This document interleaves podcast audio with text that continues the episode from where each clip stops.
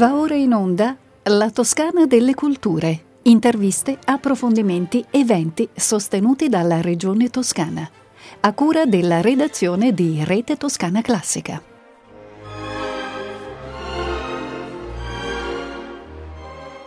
Benvenute e benvenuti alla Toscana delle Culture, la rubrica dedicata alle iniziative di particolare rilevanza culturale sostenute dalla Regione Toscana. Un saluto da Andrea Nanni al microfono per questa puntata di dicembre che è inevitabilmente una puntata natalizia a conclusione di un anno che tra mille difficoltà ha segnato comunque un primo ritorno ad alcune forme di socialità. Alcune di queste sono legate al, al mondo della cultura che è quello che ci interessa più da vicino. I musei, come vi ricorderete, sono stati i primi a riaprire, i teatri gli ultimi ma adesso hanno riconquistato anche i teatri la capienza piena al 100%. E a questo Natale ci avviciniamo tra segnali contrastanti, l'Europa fa fatica a contrastare appunto la nuova ondata pandemica, Angela Merkel prima di lasciare il suo ruolo di cancelliera ha dichiarato che l'Italia ha ottenuto i risultati migliori grazie a una campagna vaccinale molto efficace. Noi italiani cerchiamo di guardare al nuovo anno con fiducia, di non soccombere alle divisioni che questa pandemia ha accentuato tra ricchi e poveri, uomini e donne, che sono le più colpite dalla crisi, ricordiamolo, Provax, Novax, giovani, meno giovani, insomma ce n'è davvero per tutti. E proprio ai più giovani la redazione di Rete Toscana Classica vuole dedicare questa puntata di fine anno della Toscana delle Culture. Un po' perché eh, è per loro, eh, per i più giovani, prima che per noi stessi, che cerchiamo di guardare al, fi- al futuro con fiducia. Un po' perché il Natale è la festa forse più amata dai bambini, con i suoi protagonisti magici, da Babbo Natale a tutti i suoi aiutanti, renne comprese, eh, portatori ovviamente di doni. E questo nella nostra società tardo capitalista sappiamo bene che ha comportato eh, il fatto che spesso il Natale è la festa consumista per eccellenza. Ma è possibile pensare per i nostri bambini un Natale diverso? Un Natale in cui magari i regali non siano per forza materiali? Ora, tra poco proveremo a capirlo insieme a Cristina Giachi, presidente della quinta commissione, cioè la commissione che si occupa in primis della cultura del Consiglio regionale della Toscana. Ma prima di parlare con Cristina Giachi, ascoltiamo un brano musicale. Visto che oggi parliamo di bambini, abbiamo scelto due brani di Benjamin Britten, compositore sempre molto legato al mondo dell'infanzia, a cominciare dalla propria. Come dimostra la sua Simple Symphony, composta nel 1934 a 21 anni, è interamente basata su materiale di opere che il compositore ha scritto tra i 9 e i 10 anni, come lo stesso Britten scriveva in calce alla partitura. Ne ascoltiamo quindi il primo movimento intitolato Boisterous Bourrée, ovvero Bourrée impetuosa, nell'esecuzione della English Chamber Orchestra diretta proprio da Benjamin Britten.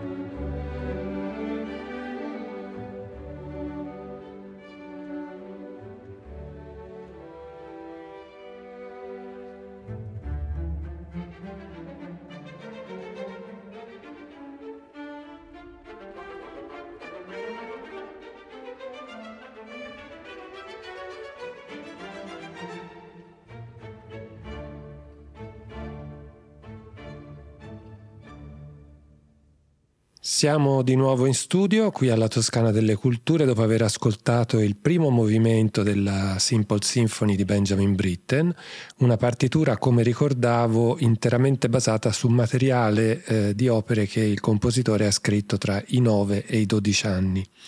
Un omaggio musicale all'infanzia per questa puntata tutta dedicata ai bambini e per parlare appunto di infanzia in occasione del Natale, che è la festa sicuramente più amata dai bambini, ci ha raggiunto al telefono Cristina Giachi, presidente della quinta commissione del Consiglio regionale della Toscana. Bentornata Cristina. Bentrovati e buonasera, buongiorno a tutti gli spettatori. Allora, dicevamo Natale, infanzia, la festa più amata dai bambini viviamo in una società in cui il Natale rischia di diventare un, dire, un, un grande, una grande abbuffata di, di regali. E secondo te che cosa si potrebbe regalare a un bambino per questo Natale? Tu che cosa gli regaleresti? Ma senti, allora noi è inevitabile dover regalare per forza delle cose perché siamo una civiltà delle cose e quindi delle, dei, delle cose da, da, regalare, da comprare, eh, da avere, quindi tutti i bambini si aspettano delle cose, ma siccome i bambini, nella mia esperienza anche di amministratrice pubblica, sono parecchio svegli, mm. secondo me quando sentono che qualcosa di buono viene loro eh, indicato, di, eh, regalato, offerto, lo riconoscono e quindi io accetterei la sfida di questo tempo un po' complicato e proverei ad andare oltre anche gli oggetti e offrendo ai bambini qualcosa come un'esperienza. Per esempio, una cosa a cui i bambini sono molto sensibili è il tempo che si regala loro. Se gli si, gli si, fa, mh, mm, gli si fa capire bene, si sottolinea l'importanza che quel tempo ha. Non è vero che non se ne accorgono, se ne accorgono e, e quindi con il tempo le esperienze. Ecco, ora. Certo, mi sembra bellissima come impostazione, tempo ed esperienza, due, come dire, eh, due aspetti veramente troppo poco considerati nel nostro mondo di oggi. Che, che, tipo di esperienza eh, per Ma questo guarda, tempo? Anche esperienze legate a oggetti, perché tra gli oggetti senz'altro un oggetto che ha a che fare con le nostre cose, con quello di cui ci occupiamo, sia io che voi, sono i libri, no? Eh. Ma i libri possono essere degli oggetti inerti consegnati a un bambino, oppure possono essere uno strumento di relazione e quindi di una grande esperienza vissuta insieme, leggendo insieme, per esempio. Ecco, beh, quello che, che, dici mi fa venire in mente un progetto della regione, un progetto tra l'altro penso mm, molto ben rodato e come dire di, di punta, eh, che mh, mm, si chiama Leggere Forte, giusto? Sì, è vero. Eh, Leggere Forte è un progetto molto strutturato che ha meno a che fare, diciamo, con eh, un rapporto intimo, il bambino e il genitore o il bambino e il fratello più grande o lo zio e il libro, ma ha a che fare con eh, la scuola. Eh, certo. è un progetto della regione toscana ehm, che ha un profilo scientifico di grande livello che ha consentito negli anni di verificare come la lettura ehm, diciamo abituale e continuata ad alta voce ai bambini anche molto piccoli aumenta le loro capacità cognitive di concentrazione, di, mm, di, strutturazione del pensiero. E quindi sono, insomma, abbiamo presentato tanti risultati in regione ed è emersa questa, questa correlazione importante tra l'uso che noi facciamo delle nostre facoltà cognitive e la lettura ad alta voce. Per cui si consiglia anche alle mamme in attesa di ascoltare e di leggere ad alta voce, così come di leggere ai bambini molto piccoli, perché questo appunto mm, fa bene proprio alle nostre, al nostro cervello, a come noi funzioniamo. E, mm, e, leggere forte ha conosciuto una diffusione importante mh, nel, nella regione toscana perché ha coinvolto quasi 3.000 classi con 75.000 ore di lettura e questo ha consentito di sperimentare tanti risultati. E ora lo estenderemo, io ho fatto un atto qualche mese fa proprio per estendere Leggere Forte porta- provare a portarlo in tutte le zone della Toscana, in tutte, in tutte le, mh, le, scuole possibilmente o comunque nelle scuole di tutti i comuni della Toscana, perché ci è sembrata un'esperienza molto forte, tutto sommato semplice da realizzare, perché si tratta di strutturare un tempo durante il tempo scolastico di lettura ad alta voce. Quindi non è una cosa che richiede chissà quale infrastruttura eh, per certo. essere realizzata e, e, e, i risultati ci sono e si vedono e li misurano i neuroscienziati e, e sono davvero evidenti, ecco. li si fa bene ecco, ai ragazzi con la lettura ad alta voce. Che meraviglia, bene, sì, direi che tra tutti gli oggetti, appunto, nel, in questa mercificazione che ci attanaglia, hai trovato forse quello che per eccellenza si sottrae no? a questa maledizione del, del consumo, il libro. Il libro appunto nel suo aspetto relazionale, come tu giustamente segnalavi, perché siamo spesso abituati a pensare al libro come un oggetto solitario, no? dove ci, ci, si rinchiude nella relazione tra chi legge e, e la pagina scritta. Invece questa cosa del, della lettura alta voce è una cosa meravigliosa, penso che tutti noi abbiamo dei ricordi bellissimi da questo punto di vista legati all'infanzia, appunto di, di le, le, famose fiabe che ci venivano lette eh, e che sono un patrimonio fondante, direi. Ecco, eh, abbiamo fatto l'esempio della lettura, però io vorrei tornare a quello che dicevi prima, cioè al, al carattere esperienziale eh, della lettura, nel caso in cui hai, insomma, che hai appena ricordato, quello del progetto Leggere Forte, però mh, mm, penso che si possano regalare a un bambino anche altri tipi di esperienze, per ecco, esempio. Ecco, guardaci, noi, la Toscana è ricchissima, eh. è ricchissima di esperienze e di luoghi che offrono ehm, possibilità di fare esperienze con l'arte e, e, che possono essere un bellissimo regalo che ci si fa e che si fa ai propri bambini e bambine, perché spesso sono ehm, esperienze e progetti che coinvolgono le famiglie o anche il bambino o la bambina con un accompagnatore e sono un po' dappertutto, devo dire, in Toscana. Eh. Abbiamo delle bellissime esperienze fiorentine col Museo Galileo, Galileo Galilei che ha anche una grandissima storia e sono tutti gli esperimenti scientifici e la, la parte educational, come viene chiamata, relativa alla scienza. Ma poi abbiamo Casa Museo Bruschi, per esempio. Ad Arezzo. Ad Arezzo abbiamo la Fondazione Collodi che fa dei bellissimi progetti su Pinocchio. Abbiamo anche, devo dire, delle mostre importanti che hanno una loro articolazione per le famiglie. Per esempio, la famosa mostra di Jeff Koons a Palazzo Strozzi offre il kit famiglie, quindi un percorso con del materiale per seguire la mostra insieme ai propri bambini e bambine. E, um, abbiamo i bellissimi progetti del Museo Pecci di Prato, di Prato sono davvero, guarda, um, toccanti perché offrono progetti sia per le mamme in attesa, mm-hmm. in, eh, favorendo un rapporto con il nascituro che passa attraverso l'arte, sia progetti riservati a famiglie con bambini nei primi, giorni, nei primi mille giorni di vita. Fantastico.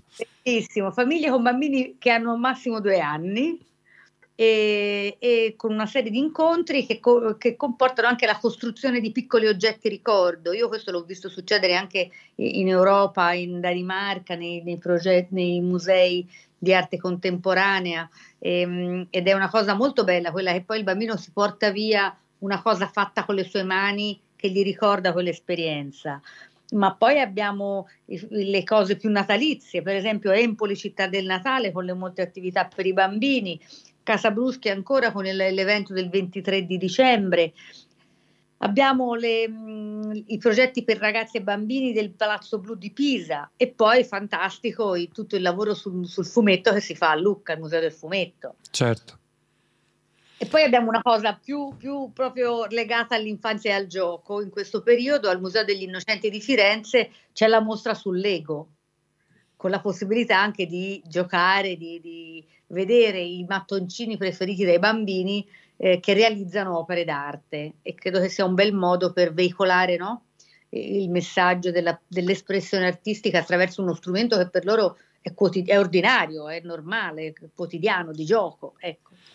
Assolutamente. Mm, ci sono anche esperienze da questo punto di vista, credo, che eh, possono diventare strumento proprio di inclusione sociale. Eh, penso, penso, per esempio a una eh, iniziativa, credo, del Museo del Tessuto qua di Prato.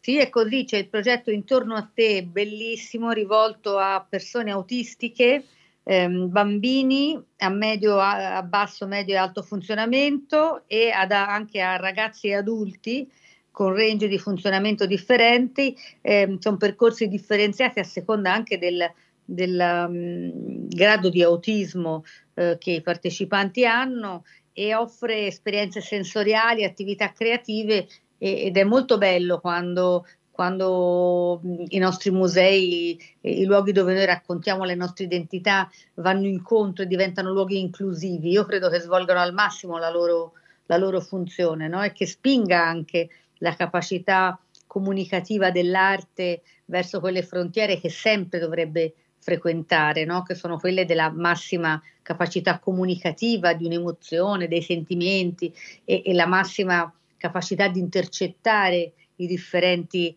ascolti possibili. La musica in questo è, è maestra, quindi tutti i progetti musicali per i bambini secondo me sono mh, da, da, da, sostenere davvero ehm, con, con tutto l'impegno possibile. E anche lì in Toscana devo dire che siamo veramente in, in, una sorta di paradiso da questo punto di vista, c'è un, veramente una grande fioritura di opportunità.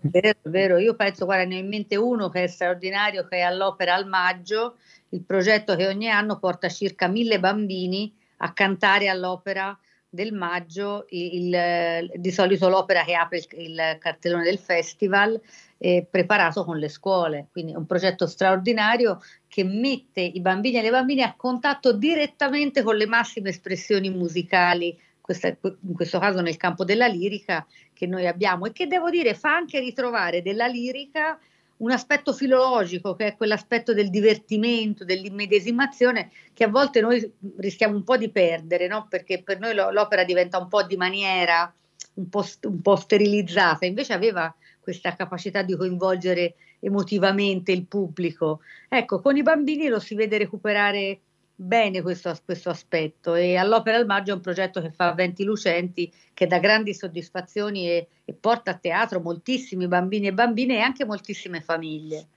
Certo, perché poi i bambini si portano dietro i genitori, i nonni e via dicendo, sono veramente una catena virtuosa da questo punto di vista.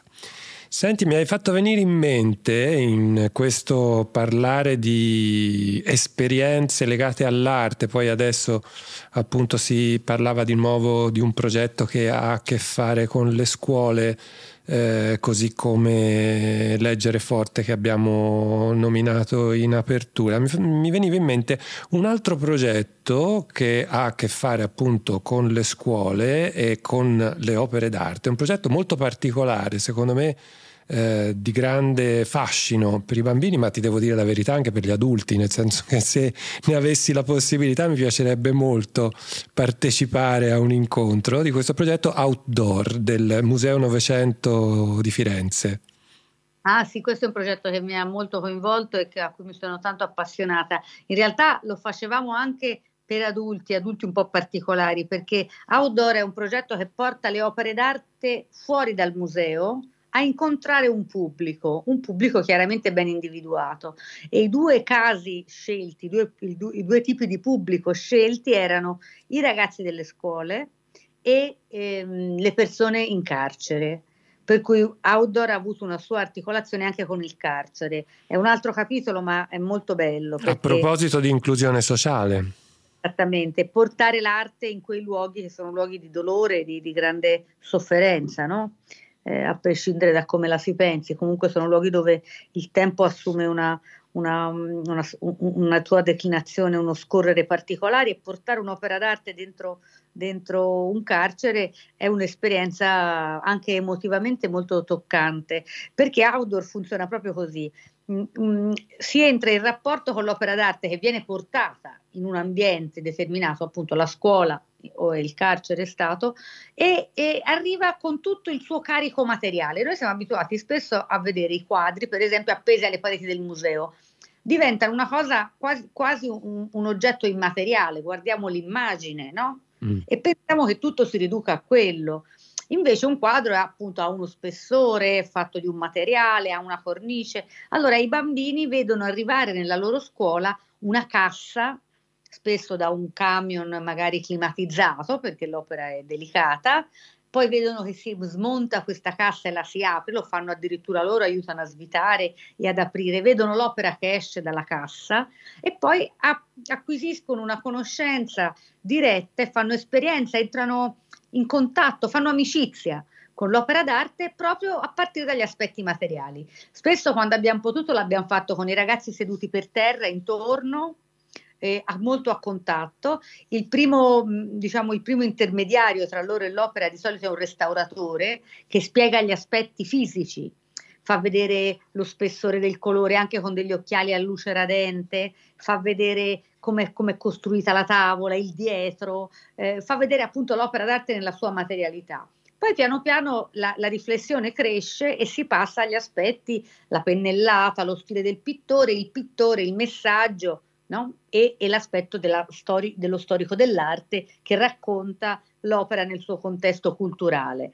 Devo dire è stata un'esperienza straordinaria vedere i ragazzi rapiti da un quadro, quando magari invece a volte tendiamo a, a, a, scaraventarli dentro un museo dove ce ne sono cento e senza un percorso di lettura di quella meraviglia rimangono soverchiati, rimangono... Certo. Eh, non riescono neanche a orientare il loro senso estetico, mentre invece concentrati su un'opera d'arte che è nel loro spazio domestico, nella loro, nella loro, nell'intimità del loro lavoro quotidiano, allora si hanno degli effetti davvero straordinari. E devo dire che l'intuizione del direttore Risaliti, quando venne a presentarmela, io ero vice sindaca, eh, si incontrò appunto con il mio entusiasmo e insieme l'abbiamo fatta, credo la facciano ancora al Comune di Firenze ed è una grande eh, soddisfazione per il Museo del Novecento che vede tante sue opere del magazzino circolare per le scuole e eh, gli insegnanti quando, quando vivono questo progetto sono contentissimi.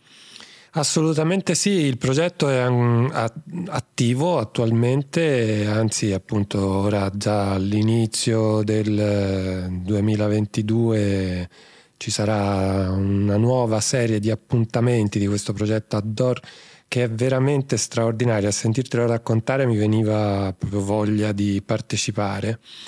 E mm, dicevi appunto che questo progetto l'hai incontrato quando sei stata appunto vice sindaca di Firenze. Eh, quello è un momento, insomma un'esperienza, a proposito di esperienze, eh, credo che ti abbia messo molto a contatto anche con eh, il mondo dell'infanzia. Eh, ci sono altri, altre esperienze di, di, che hai incontrato in quel ruolo di vice sindaca? Eh, legate al mondo dell'infanzia che secondo te avrebbe senso esportare magari da, da, da Firenze in tutto il resto della regione? Senz'altro, guarda, e alcune lo stiamo già facendo. Eh, devo dire, per me il tema della cultura e, e dell'infanzia e dell'educazione della scuola sono temi fortemente colleg- correlati e connessi, perché io trovo che si eh, costruisce un vero mattone di, si mette un vero mattone di cittadinanza quando si condivide la cultura che anima un luogo e si riesce a respirarne tutta l'aria e, e questo noi abbiamo tantissimi strumenti e possibilità ed è veramente un peccato non sfruttarle. Proprio da quest'idea nel 2014 quando quando finivo il mio mandato da assessora e poi con le elezioni diventai vice sindaca, ehm, promossi un progetto che era quello di eh, La città dei bambini, Firenze dei bambini, un festival dedicato ai ragazzi da 0 a 12 anni, bambini, bambine, ragazzi e ragazze, e alle loro famiglie, che vedeva per tre giorni il meglio della città a loro disposizione e il meglio che si potesse pensare per loro eh, offerto gratuitamente e, di, e, disponibile. È stata un'esperienza incredibile. Abbiamo avuto decine di migliaia di persone che hanno frequentato decine e decine di eventi, perché poi alla fine siamo arrivati a quasi 100 eventi in cartellone, ma quando la realtà si capovolge e ci si mette negli, nello sguardo di un bambino, si capisce tanto di diverso e di più di quello che ci circonda. Per esempio, una cosa meravigliosa che, che abbiamo inventato in quel periodo e poi è rimasta, abbiamo inventato, eh, abbiamo non inventato perché esisteva già, abbiamo portato nei, nelle nostre strutture la notte al museo. E io ho dormito con 50 bambini e un loro accompagnatore nel salone dei 500. Meraviglia! una notte indimenticabile con diciamo, accompagnati prima da una visita e poi da, da un racconto dal personale eh, di Muse che si occupa del museo e che fa tantissime attività per i bambini. Il Museo di Palazzo Vecchio di Firenze ha una, se, una, sezio, una sezione educational molto attiva molto bella, basata sulla storia del palazzo, chiaramente sulla storia dei medici. Ecco, accompagnati da loro, poi nella notte dei sogni dormire nel palazzo, nel palazzo vecchio, nel salone dei Cinquecento. È stata una cosa bellissima e credo che quei bambini non lo dimenticheranno mai. Ecco, Firenze dei bambini è una cosa che nel mio pro- piccolo programma elettorale eh, che mi ha portato a essere in regione io avevo indicato come uno degli obiettivi, è una cosa che vorrei realizzare, portare questa esperienza della, della eh, città dei bambini, di Firenze dei bambini in tutta la Toscana e aiutare le amministrazioni comunali, perché poi di questo si tratta, a individuare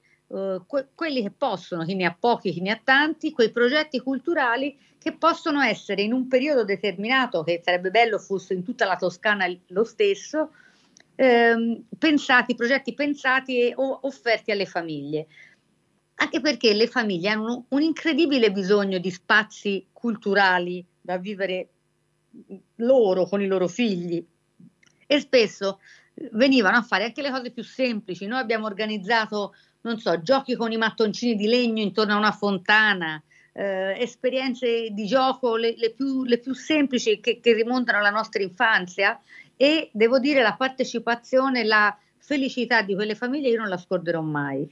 Come un'altra cosa bellissima che abbiamo fatto negli ultimi festival all'inaugurazione era lanciare gli aeroplanini, degli aeroplanini di carta dalla torre di San Niccolò oppure da San Miniato con l'abate Bernardo, ehm, con sopra scritte delle poesie scritte dai bambini e dalle bambine, quindi le poesie che volavano affidate al vento e, e, e, inauguravano il Festival dei Bambini. Ecco, sono cose che io credo per noi possono essere una bella sfida culturale perché ci costringono a ripensare tanti nostri, t- tanti, anche tanti cliché che abbiamo ma per quei bambini segnano un rapporto anche con le bellezze, i beni culturali del loro territorio che credo non dimenticheranno mai. Quei bambini che hanno dormito a Palazzo Vecchio non lo dimenticheranno mai. E credo che noi dobbiamo sforzarci per regalare questo tipo di esperienze.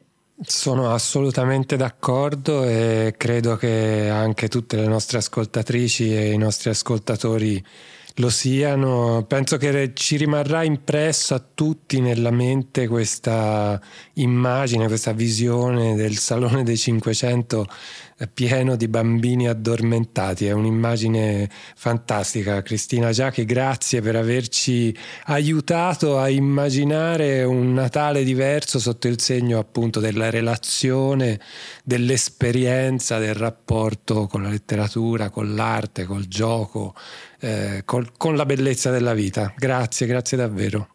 Grazie a voi e buon Natale. buon Natale anche a te. Grazie ancora quindi a Cristina Giachi, presidente della quinta commissione del Consiglio regionale della Toscana, per essere stata con noi e ora torniamo all'infanzia in musica di Benjamin Britten, di cui stavolta ascoltiamo uno dei 12 songs che scandiscono Friday Afternoons.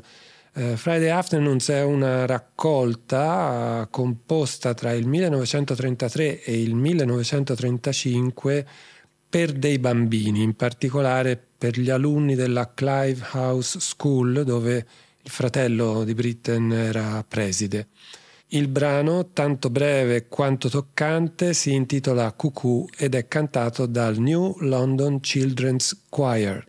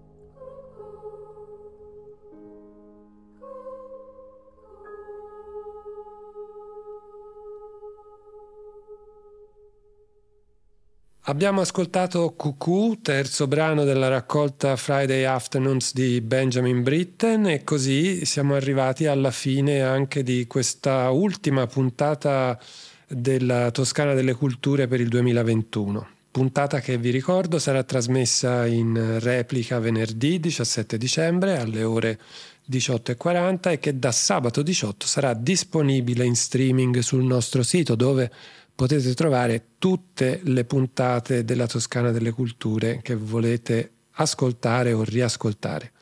Grazie come sempre a Roberto Spinelli dall'altra parte del vetro. La Toscana delle Culture torna mercoledì 19 gennaio alle 12.40. Dunque ci risentiamo l'anno prossimo. Intanto un augurio di buone feste da Andrea Nanni in compagnia di Rete Toscana Classica.